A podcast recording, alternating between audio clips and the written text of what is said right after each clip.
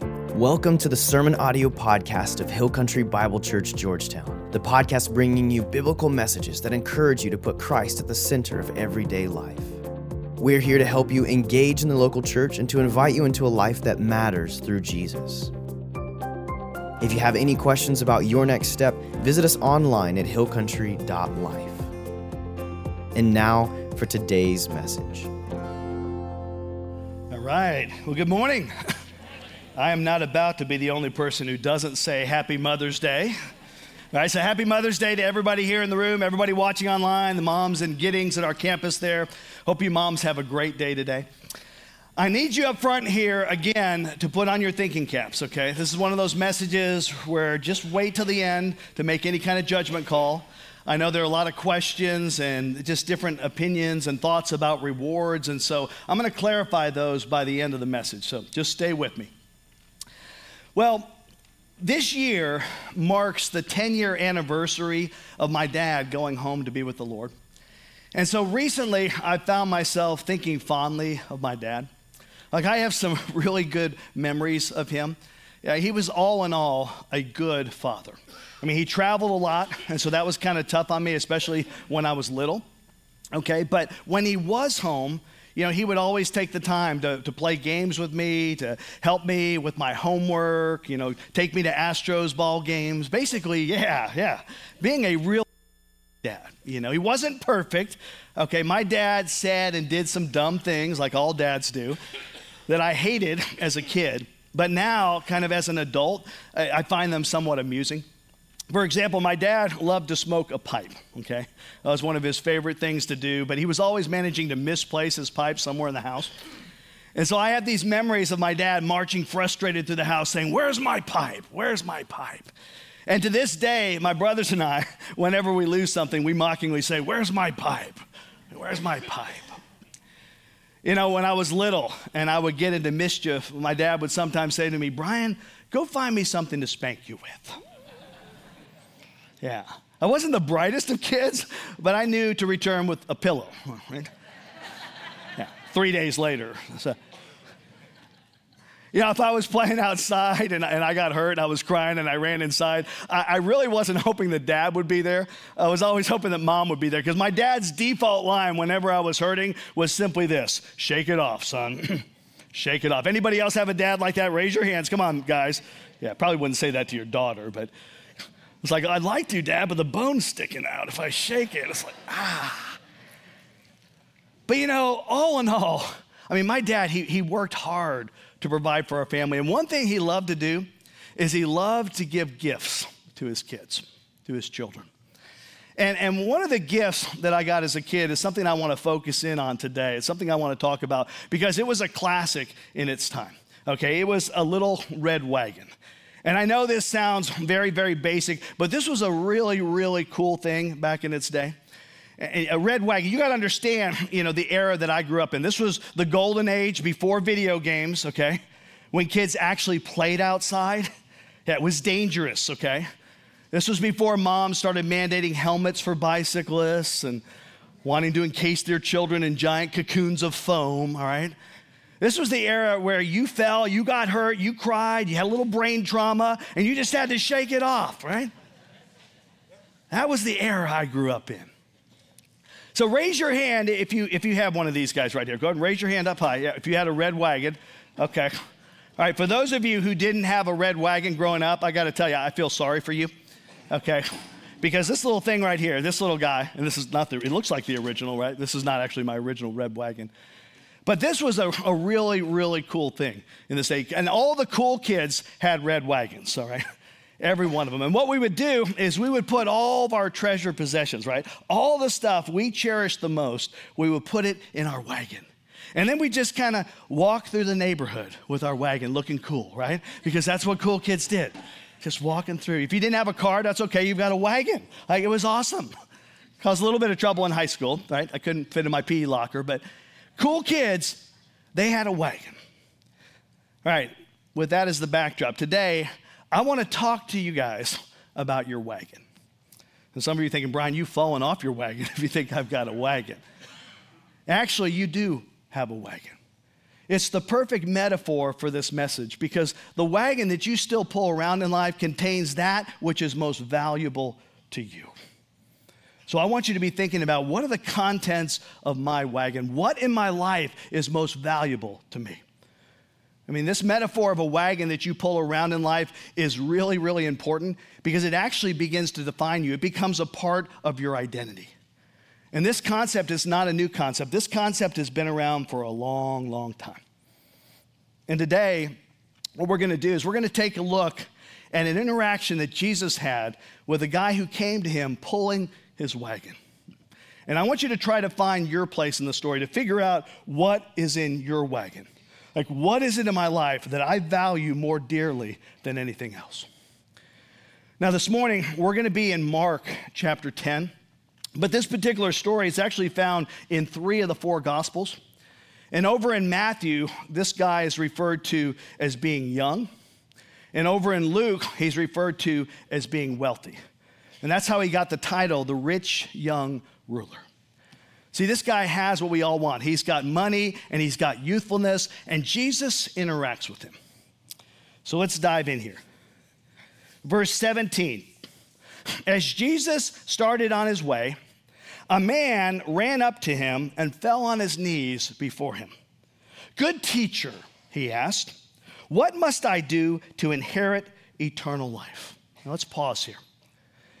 So this guy comes running up to Jesus. Lots of enthusiasm, right? You got to love that. And obviously, this guy knew something about how amazing Jesus was, that Jesus had changed people's lives. And there's something that he's after that he doesn't have eternal life. Now, it's very important to recognize that in the Greek, that phrase, eternal life, speaks of both a quality of life and a quantity of life. This guy wants not just life after death, but rich, abundant, eternal life after death. But he doesn't understand two critical concepts. One, you can't be good enough to earn your way into heaven.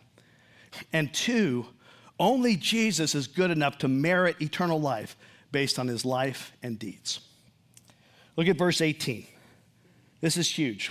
This kind of sets the framework for this entire story. If you miss this, you miss the story and the meaning. Verse 18 Why do you call me good? Why do you call me good? Jesus answered. No one is good except God alone. Hmm. Don't miss that. First, this guy thinks people can be good, and Jesus challenges that. And second, Jesus is probing to see and to help this guy maybe understand who he is, that he is good, but only because he's the Son of God. So Jesus needs to bring this guy's concept of goodness down to earth. And what he's going to do is he's going to use the Mosaic law to do it. Over in Galatians 2:16 says a person is not justified. That word justified means made right with God. A person is not justified by works of the law. Not going to do it. Good deeds aren't going to do it. What was the purpose of the law? To show us that we don't measure up, to show us that we all fall short. So Jesus, he's setting out to show this guy that he falls short, doesn't measure up. And this is what he says. He says, Well, you know the commandments you shall not murder, you shall not commit adultery, you shall not steal, you shall not give false testimony, you shall not defraud, honor your father and mother. And Jesus stops right there. He doesn't even get to all 10 of the commandments. I don't know why. We can only speculate. You know, maybe this guy cuts him off, right? Been there, done that, Jesus. I'm a Jew, done them all, got them all memorized. Save your words. Stop right there. Just tell me what I need for eternal life. Listen to this guy in verse 20. Teacher, he declared, all these things I have kept since I was a boy. I mean, basically, what he's saying is, hey, I'm perfect. I've kept all these. You know, I like the guy, but he goes from being likable to being self delusional, right? And yeah, he could be sincere. I really have kept all this stuff. I really have kept every single one of these commandments perfectly all the time. I mean, you can be sincerely self deluded, all right? I mean, I can stand up here and tell you that I love how long and flowing my hair is and be sincere about it, right? I can even do the Fabio thing and shake my head, right? You can be sincerely self delusional. Verse 21, I love this. Jesus looked at him and loved him. Whew, stop right there for a second. Jesus looked at him and loved him. Wow. People, no matter your background, no matter where you come from, no matter how righteous or unrighteous or self deluded you may be, Jesus looks at you with genuine love. That's just who he is. Now, check out the whiplash that happens. Jesus looked at him and loved him. One thing you lack, he said. Go sell everything you have and give to the poor, and you'll have treasure in heaven if you do that. Then come, follow me. Jesus just cuts right to the chase here. Okay, buddy, if you think you're perfect, go sell it all. Now, folks, this is not an offer to buy eternal life from Jesus. Like, we know better than that. Ephesians 2 8 to 9 says, For it is by grace you've been saved, through faith. And this not from yourselves, it's the gift of God, not by works, so that no one can boast. Jesus is still working on this concept of being good enough. And the whole purpose of the law is to show us that we're not good enough, and that in turn leads us to Christ. Check out Galatians 3:24. Therefore, the law was our tutor to do what? To bring us to Christ, that we may be justified by faith. Well, this guy, he finally gets the message he's not good enough. Look at verse 22. At this, the man's face fell. He went away sad because he had great wealth. You know, in the Greek, that term for face fell, stignosis. It's a word used of the sky becoming overcast in anticipation of a storm. I mean, can you envision the progressive darkening of this guy's face? And Jesus leaves this guy to wrestle with this whole concept of being good enough. You see, no longer could he say, All these commandments I've kept since I was a boy. Wrong. He just broke two of them right here. One, he didn't obey God, i.e., Jesus. And two, he failed to love his neighbor, i.e., the poor, as himself.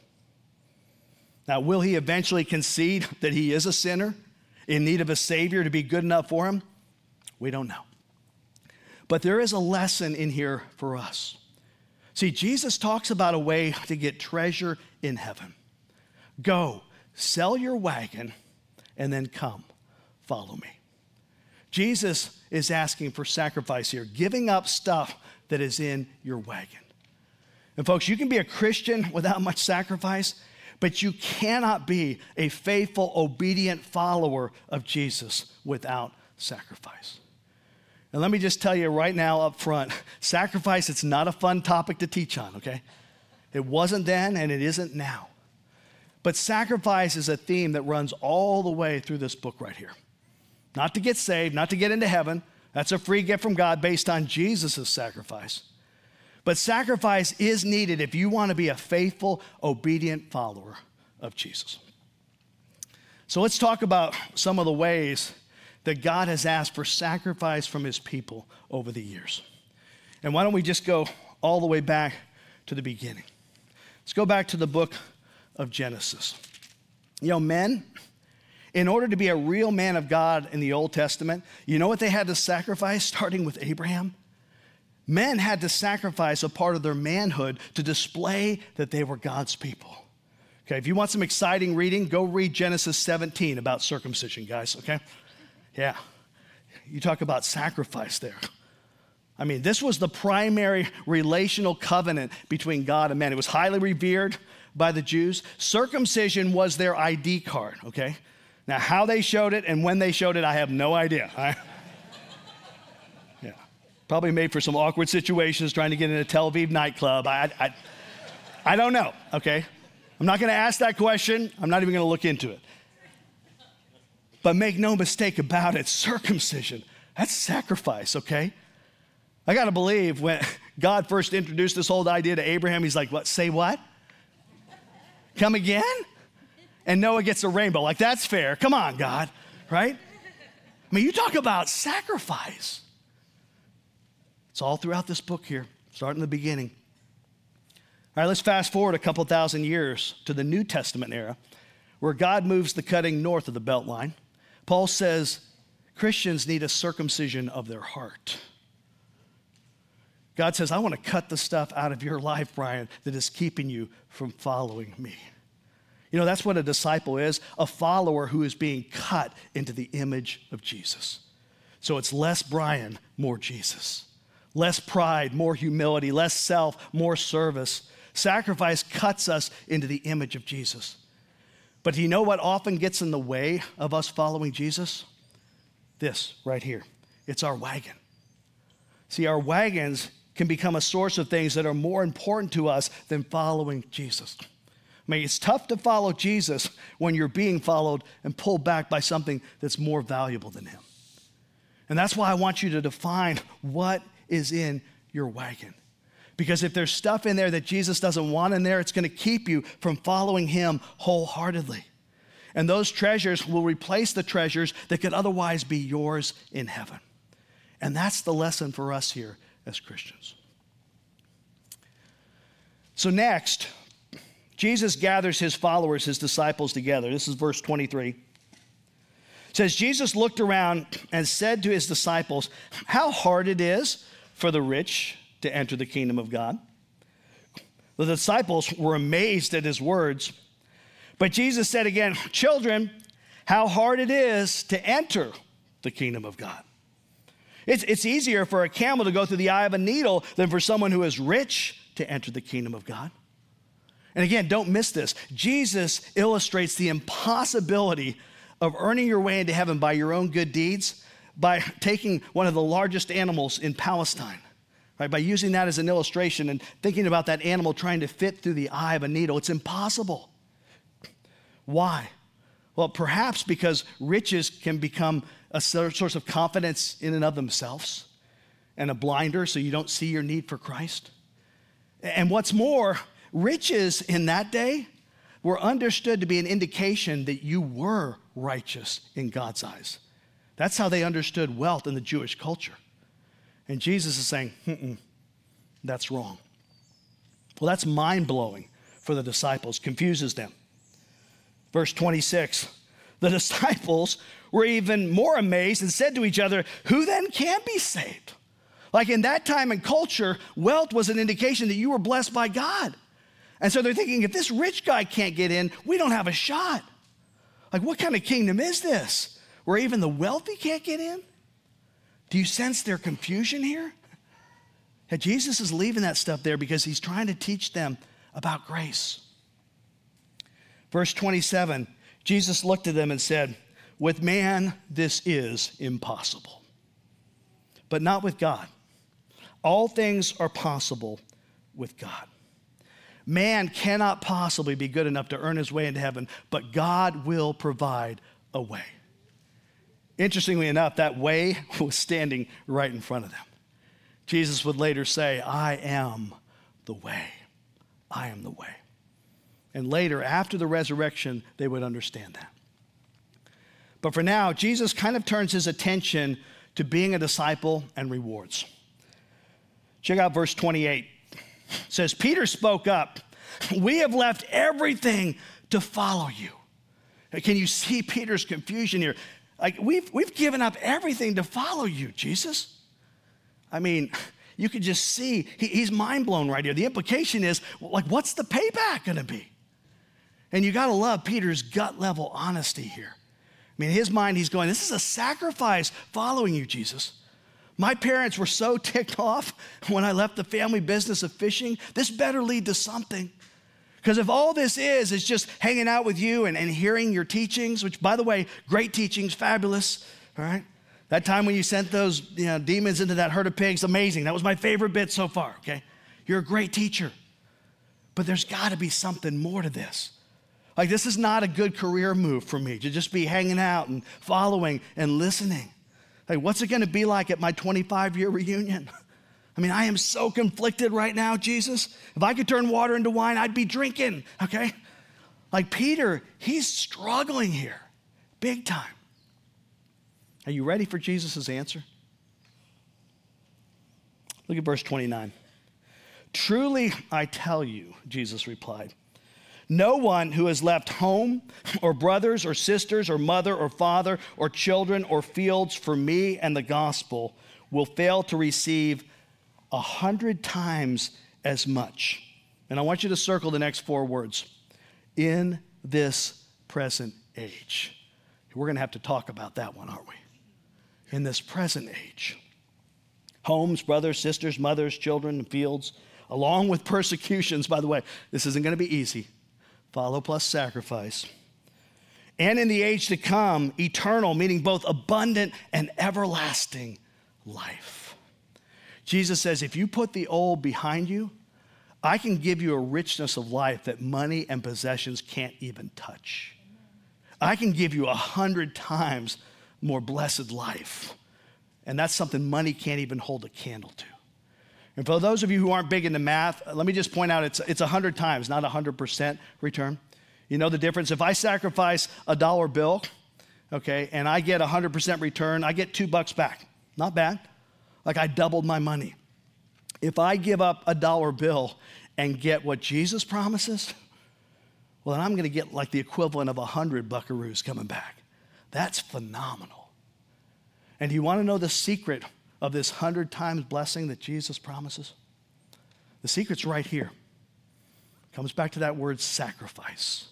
Sacrifice. Sacrifice is the secret to this hundred times living that, by the way, is available in this present age. And here's why I want people to get this so, so badly. Because I talk to people all the time, Christians, and their attitude is like, you know, following Jesus, being a disciple, man, that's tough obedience is a drag. It's like, it's like circumcision. And you know, sure, I've got my, my heaven card. I'm a Christian. I'm going to heaven. I've got my heaven card. And I'm just going to kind of hold out till I get to heaven. And that's basically it. Now, why do people say that? I think it's because they don't understand that there are going to be different levels of reward in heaven based on how we live our lives here on earth. And they also don't understand that this rich, abundant kingdom living, it starts right here, right now. The rewards even start right now. Let me illustrate this for you. Raise your hand here if you've been to Disneyland before. Raise your hand up high. Keep it up, keep it up, keep it up. We got a picture. Good. All right, a number of you have. You know, when, when you get your ticket and you're admitted, and you walk into the entrance of that park, that entrance is beautiful, right? I mean, the landscaping is stunning. You can see the, the railroads over there. There's a bit of a wow factor when you first come in and you've got the characters coming up to you. You've got Aladdin and Buzz Lightyear and Goofy, right? And, and, and you're in, you've got some of that excitement, that adrenaline's pumping. You're thinking, man, I'm in Disneyland. And I can get a Mickey hat over there. I can get some sour candy over here. And photobomb the tourists taking pictures over there. Like, it's exciting, right? You're in. You're in. But imagine if every time you go to Disneyland, say you live out there, you got a season pass, you go every day, but every time you go to Disneyland, you just stay in that entrance area right there. Are you tracking with me? you know, there's a bit of a wow factor that's there. But if all you ever did was stay at that entrance, eventually that passion would fade. Wouldn't be as fascinating as everybody's talking about when they talk about Disneyland. But imagine if one day someone looks over at you and notices you've just been standing there and with genuine love walks over to you and says, Hey, hey, f- follow me. Tr- trust me, follow me. And then he takes you by the hand through one of the side entrances, through those tunnels, just a few feet, and all of a sudden, bam, Main Street, right? You're in, and you begin to experience the, you get lost in that, that joy, the adventure of the magical kingdom. And there are rides and thrills and excitement. It seems like everywhere you go, everything you see, there's just more and more and more. And then you realize, man, I spent so much time just stuck back there at the entrance, and I was just a few steps away from this abundant kingdom. You see where I'm going with this, right? a lot of Christians, they live their life that way. They make the whole Christian experience just about getting eternal life, getting in, getting into heaven, and then they stop right there. Why? Because they don't understand it's not going to be all the same level of kind of rewards. Everything's not going to just be all equal in heaven one day. And so they have no motivation. They don't strive to store up treasures for themselves in heaven, as Jesus suggested. No, wait, as Jesus commanded. Think about that. Jesus commands you store up treasures. You store up treasures, store up treasures, store up treasures. Now, let me address a side issue here because I know every once in a while someone will say, well, well, wait a minute. Aren't we supposed to serve God out of love and gratitude for what He's done for us and not the rewards He offers us? Like, Brian, should my motivation be love or rewards? Yes. Yeah, according to the Bible, the answer is yes to both. Starts with God and then it's rewards as well. If you missed the first message, you really need to go back to that message because I said this lasting joy and pleasure is found only in God, not from God, but in God. People, God is the end of our search for pleasure, not the means to some other end. If we try to use God like a holy vending machine to get stuff that'll please us, it won't work. Because that which ultimately fills the longing in our heart is none other than God Himself. Like our exceeding joy is the Lord, not the streets of gold, not the reunion with relatives, nor any other blessing in heaven. I mean, those things are all good, but they're just icing on the cake. Psalm 37 4 says it perfectly. Delight yourself in the Lord, and he will give you the desires of your heart. First, you delight yourself in the Lord, and then he blesses you with the desires of your heart. And actually, the rewards are all linked to God. It's all one. You won't enjoy those rewards apart from his presence, apart from him. But let's come back to this passage because as we read, the joys of kingdom living are available today. And we need to talk about that. First of all, they're available today, but only to those who sacrifice and follow Jesus. Not lead Jesus, follow Jesus. See, there's a big difference between following Jesus and leading Jesus. Like plenty of Christians say, I am a follower of Jesus. I'm a follower of Jesus. But honestly, what they're really doing is they're trying to lead Jesus to their plans, right? Their desire, their agenda. And they're like, God, please bless me in my life. In fact, why don't you just get into my wagon here with all the other stuff I love my job, my hobbies, my kids, my, my new car, my home, my favorite sports team, my favorite show. Why don't you just become one of the many things I love, Jesus? And I'll tell people that I'm a Christian, like Jesus is there, and you can sprinkle your blessings as I lead you through my life, okay? And, God, I promise I'll, I'll even go to church. And not just any church, I'll go to Hill Country Bible Church. Yeah, sound good, Jesus? What do you, what do you think? Yeah, I'm glad you're chuckling at that. Honestly, that, that describes a lot of Christians. And, and then when things don't work out, you know what they do? They come to me and say, Brian, I tried that. That didn't work. Yeah, right. You, you tried that. You tried that kind of Christian living, not the Jesus life, not following Jesus. Jesus said, Follow me, not lead me. Follow me. And follow plus sacrifice equals blessings, rewards. So let's talk a little bit about what this looks like, because I said earlier, it's not all the time what we think, especially the rewards here, right? Well, let's say that I start to follow God.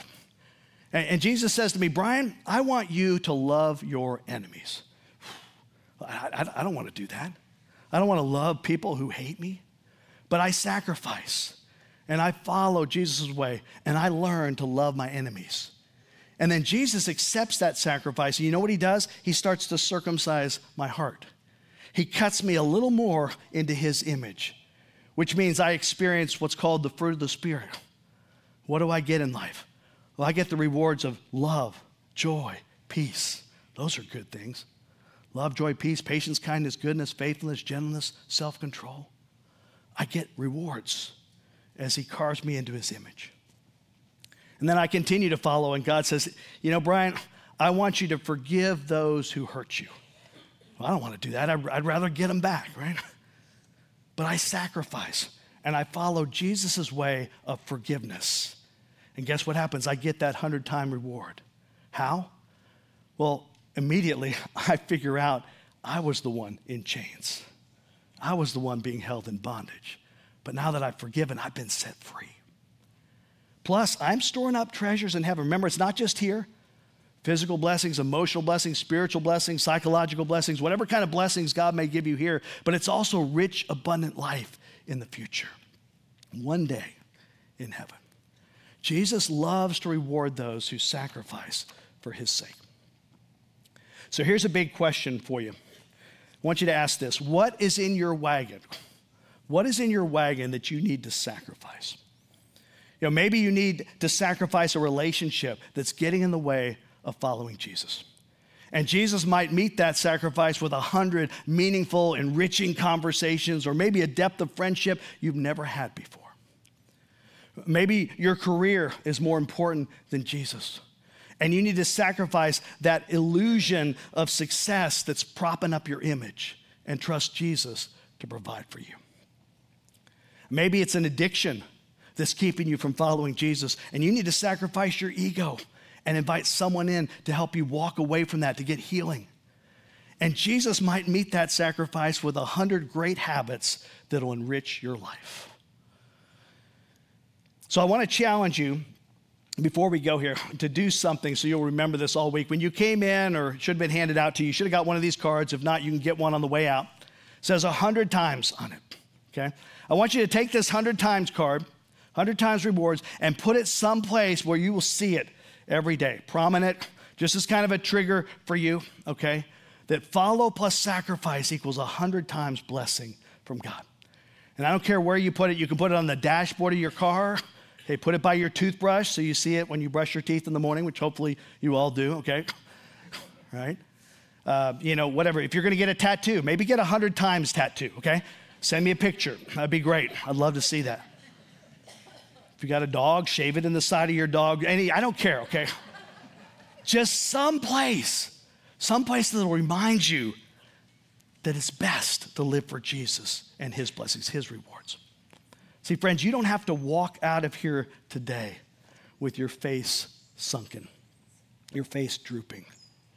Kingdom living's available right now with a hundred times blessings on this side of eternity and on the other side of eternity you can be blessed.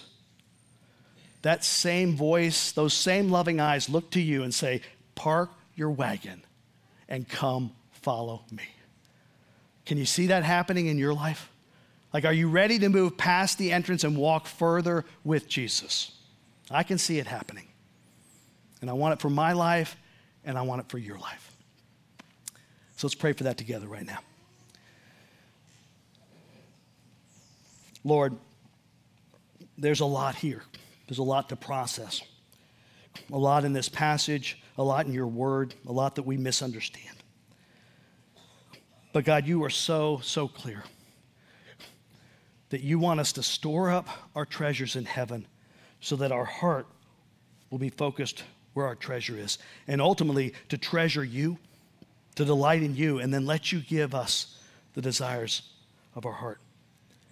God, you want what's best for us because you love us. And so I just pray that this week we would take some time to think about what is it? What is it that's in our wagon that's bogging us down? Lord, help us to identify that because we don't want to be slowed down. We want our focus to be completely on you. We don't want to be held back by stuff that's keeping us from the abundant life, the rich life you have from us, for, for, for the blessings that you have for us here, right now. The best life possible is available the moment we put our faith in you. Eternal life begins now and then continues for all eternity. And God, we can't even fathom, as Paul says, no eye has seen, no ear has heard what you have stored up for us in heaven, the blessings, the treasures.